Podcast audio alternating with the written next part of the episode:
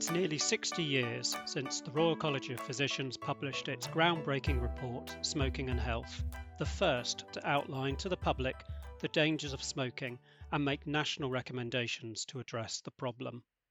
Now, the RCP has published another signature report on tobacco, Smoking and Health 2021, looking at progress on tobacco control over the last six decades and what remains to be done to make the UK smoke free.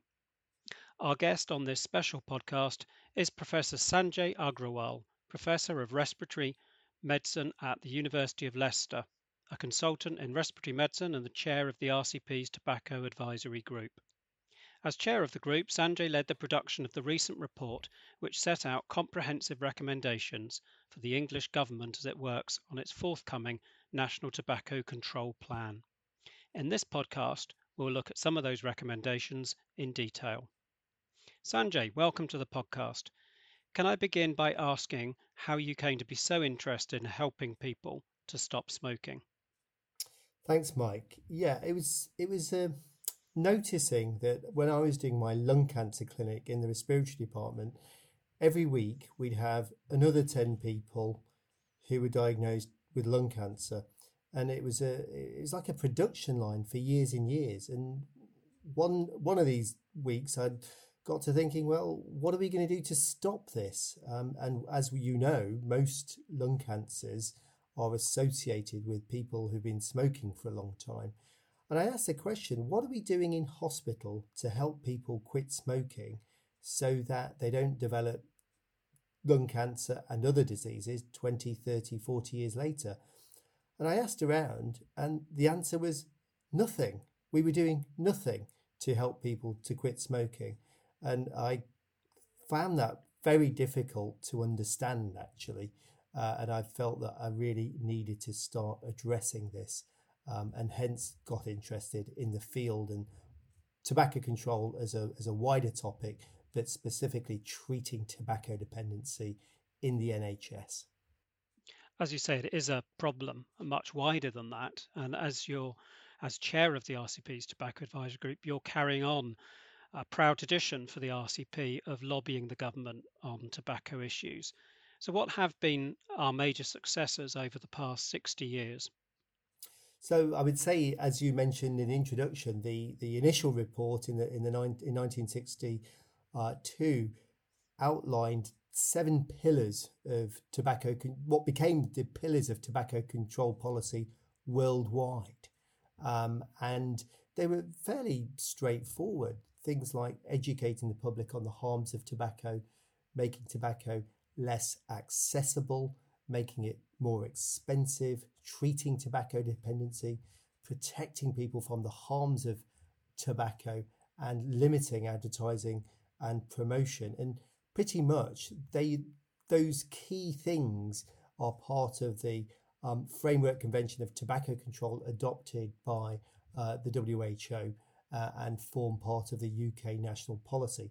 But over the last 60 years, we've also focused in on some other key areas uh, and exactly what you would expect the RCP to do with respect to um, the medical problems that arise from smoking and at risk groups. So, for instance, uh, in this past decade, we've published reports on smoking in mental health, where we know that smoking rates are two, three, four times higher with some mental health disorders than they are in the general population we publish reports on smoking and um, secondhand smoke for children and others and the harms of this um, secondhand smoke. So we've we've done um, uh, those two key reports, and then more recently we looked at e-cigarettes, which of course is very controversial for some, uh, but actually we've recognised the value of e-cigarettes in stopping people from smoking and preventing a whole host of tobacco-related disease. And our most recent report was a real in depth look at smoking and the NHS's role in addressing smoking. Uh, and that was our Hiding in Plain Sight report um, that we uh, released in 2018 that looked at training for tobacco cessation. It looked at the data we gather across the NHS um, on smoking and use of NHS services.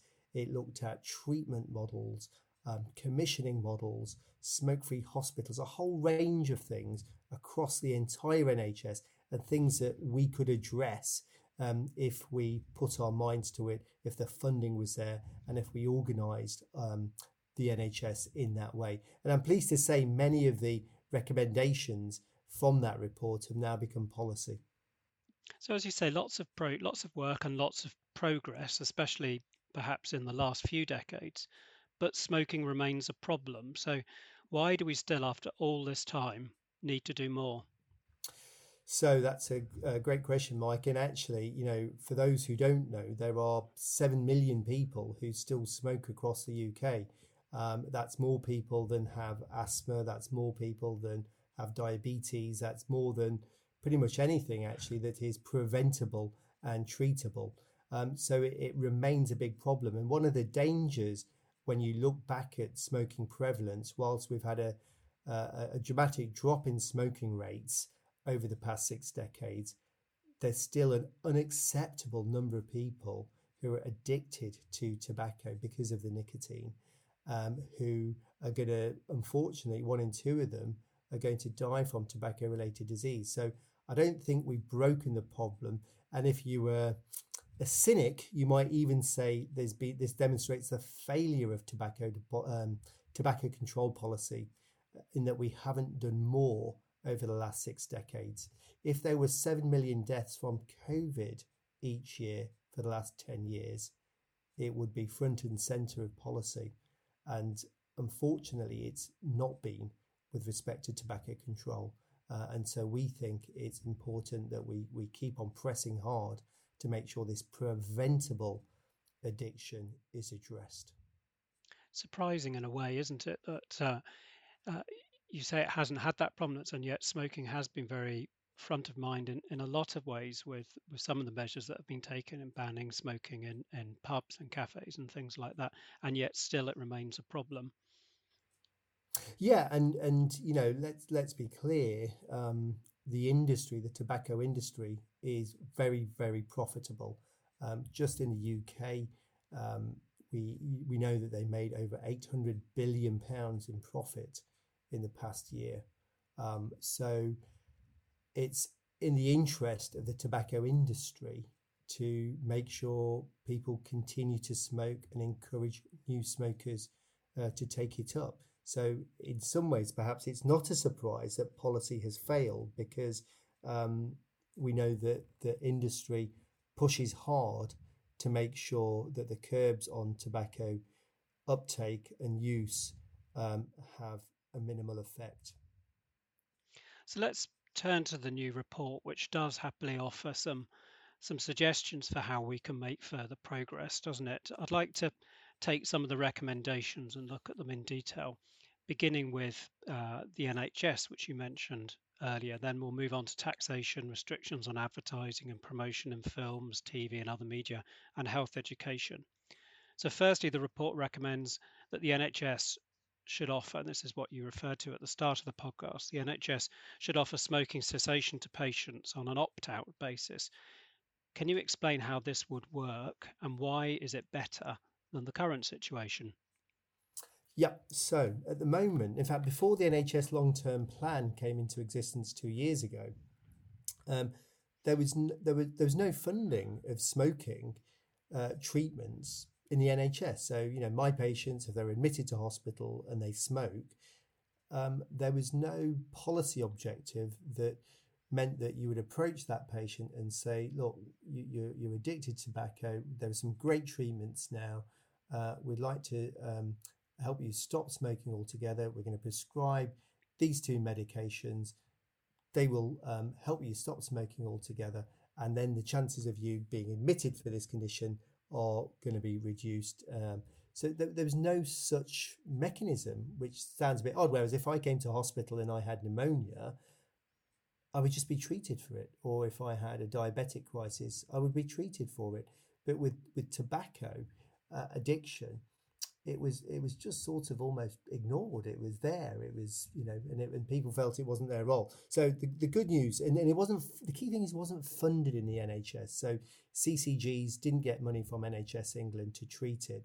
So there was no funded um, pharmacotherapy. There were no tobacco dependency advisors, and and things and smokers were admitted and carried on being admitted uh, forever with these smoking related diseases. The big difference um, with the new funding is that all inpatients um, will now be offered uh, stop smoking treatments for the first time, uh, together with the local government services when the patient's discharged from hospital. And that's fantastic news. And that, that's true of acute uh, trust, mental health trust, and across the pregnancy pathways. But what it doesn't cover is the um, 90% of people who attend hospital in the outpatient department who smoke. So, for instance, my lung cancer clinic, those patients never come into the hospital. It's an all, it's all outpatients, as are most specialised treatments. They're all outpatients. So this this new funding doesn't cover that, and that seems unfair. Um, and similarly, we know that ninety percent of all NHS contacts are in fact in primary care. They're not in secondary care. Um, and so those patients are missing out on this NHS funded treatment. And so we don't think that's right that you miss out over 90% of the population um, with smoking treatment because we know what a massive difference it will make. So our call was for patients who attend the NHS in any setting, primary care, community care, secondary care, are all offered a fair and equal chance to help them quit smoking. And presumably that makes sense also because some of those patients will see their GP um, a, a, lot earlier than they might come into hospital. So you may be able to help them at a much earlier earlier stage before they become ill as a result of their smoking habit. Exactly, it's you know prevention's better than cure, right? So if, if somebody comes to the ED or goes and see their GP for you know some other um, issue in their twenties, wouldn't it be better if they stopped smoking at that point than when they're in their 70s and 80s and these these uh, diseases are already established. So absolutely, we want people to be caught as early as possible in any NHS setting. So we've known for a long time that increasing tobacco tax is one of the most effective means of reducing smoking uptake and promoting quitting. And the report has an astonishing figure, doesn't it? Uh, eradicating tobacco could inject up to £7 billion back into the pockets of smokers and their communities. Uh, could you, uh, Sanjay, expand on how we could raise tobacco tax without this having an adverse effect on those with lower incomes? Yeah, so there's. I'm going, to, split that into two questions. So the first is the seven billion um, figure. So we know from the annual population survey uh, what people spend in terms of disposable, disposable income on, on, on things like cigarettes. And the figure, I think, uh, the average is £23, although it's probably a little bit more than that. Uh, based on money coming into the um, uh, uh the, the, HMRC. Um, so the seven billion pounds, we know that of a, of a packet of cigarettes, um, over eighty percent of it uh, goes on um, duty uh, and other things and profit to the tobacco industry. Only about 7% stays with the shopkeeper in that community. And of course, they may be multinational, you know, supermarkets, whatever. Um, so the vast majority of the money that somebody spends on tobacco leaves their community. They never see it again. Um, and so, so we calculated that if all of the smokers today stopped, that's seven billion pounds that would not be spent on tobacco. And that money would be in the pockets of those people who were smokers.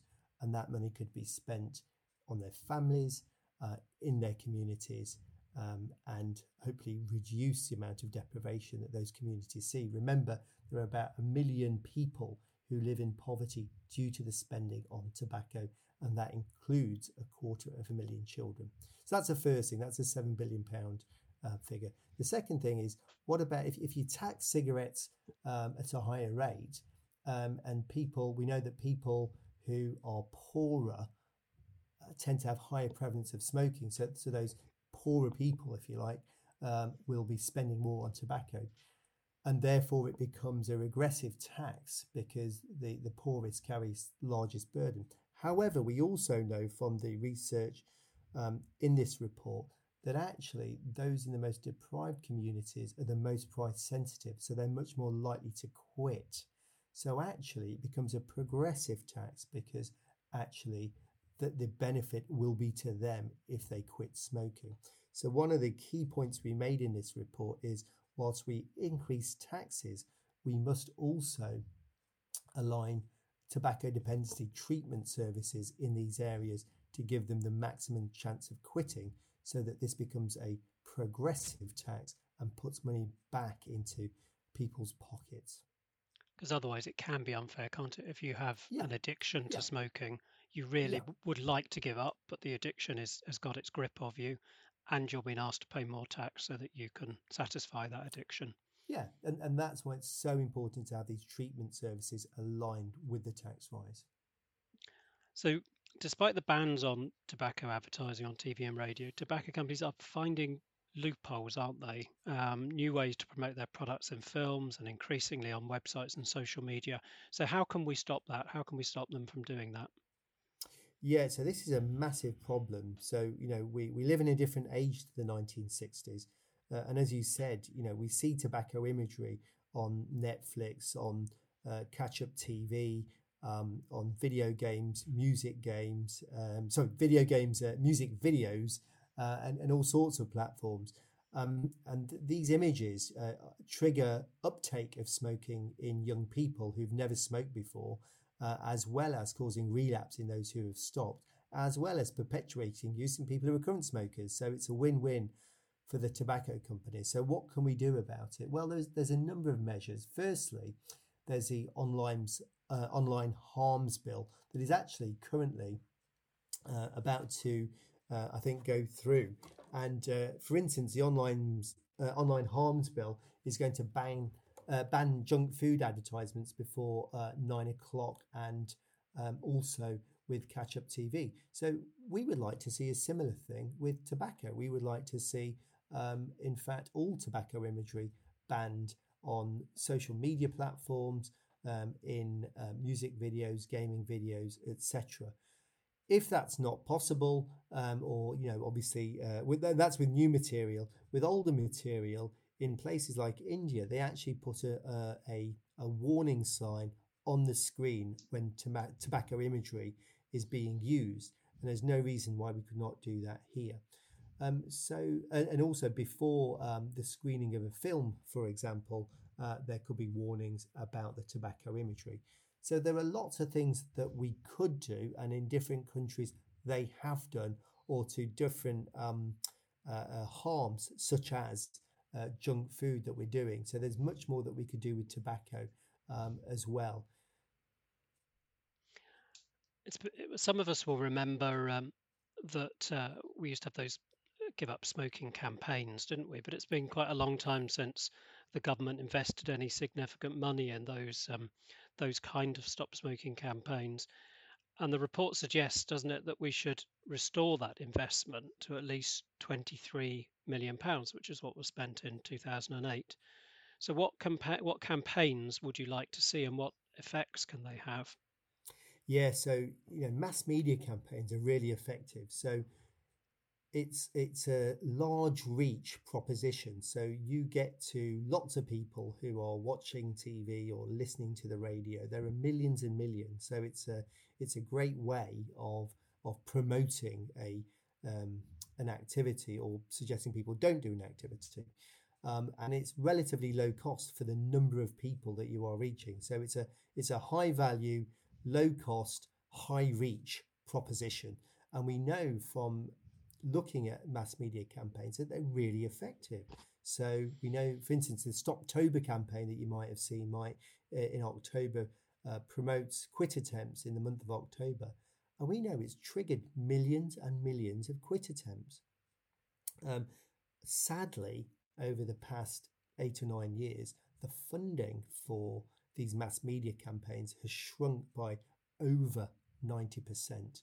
And so we would like to see that funding restored and to make sure that it's locked in so that we don't have another situation where it's slashed again and that we have sustainable, durable mass media campaigns to drive quit attempts, to let people know where they can get treatment. And just an example, Mike, is that you know how many people know that there's a local government stop smoking service is that the first thing that you would think of if you were trying to quit smoking i don't i don't know that no. it is and, and so you need media campaigns to let people know. I mean, we've seen it with COVID um, with respect to media campaigns and, and, and you know, where to get t- tests.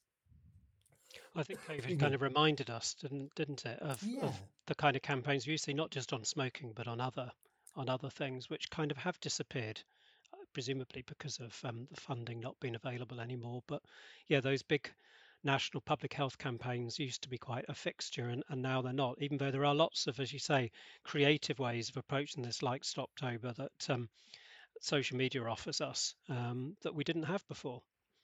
Yeah, so so you know, and it, and it feels almost like a, a no-brainer. You know, you have these low-cost mechanisms of of uh, triggering quit attempts. Let's use them. Let's use them effectively, uh, rather than throwing money at the problem when when the horse is bolted. When people have disease, let, let's try and stop that disease occurring to begin with. And mass media campaign seem a really straightforward, easy way in which to affect behaviour. So, final question. Talked a lot about um, the report's recommendations. How optimistic are you that they'll be accepted? And, and ultimately, how optimistic are you that we'll achieve a smoke free UK? So, with the 2018 report hiding in plain sight, pretty much all the key recommendations in the end have been accepted or enacted in some way or other. So, therefore, I would hope uh, that we have a reasonable chance of succeeding in in some of the recommendations in the new report. As is the case with these things, it sometimes takes a few years for them to uh, be taken up, um, but that doesn't mean they won't be. Um, so, so I'm reasonably optimistic, and, and, we've had meetings behind the scenes with with key people um, who are decision makers uh, across government, across public health. So we'll wait and see. The, the new tobacco control plan coming out this year will hopefully uh, pick up on some of our recommendations and uh, incorporate them. Um, so I'm hopeful is a short answer there. Um, and whether we have a smoke-free generation, in, which refers to smoking prevalence of less than five percent by 2030, um, I think that at the moment that seems pretty unlikely. Some of the modelling that we did uh, for this report shows that actually we're not going to achieve that until 2050 based on current measures uh, in the most deprived communities. There's a lot of work to do. However, if we um, if we adopt the recommendations in our report, I think we can go a long way to achieving that. Sanjay, thanks very much for talking us through the key highlights of the RCP's new report, Smoking and Health 2021, and uh, us talking about the key priorities for government action. The report is free to download from the RCP website, where you will find its original predecessor, won't you, from 1962, and you'll find details of all of our work in this area. That's on the RCP website. Thanks again, Sanjay, and thanks very much for listening.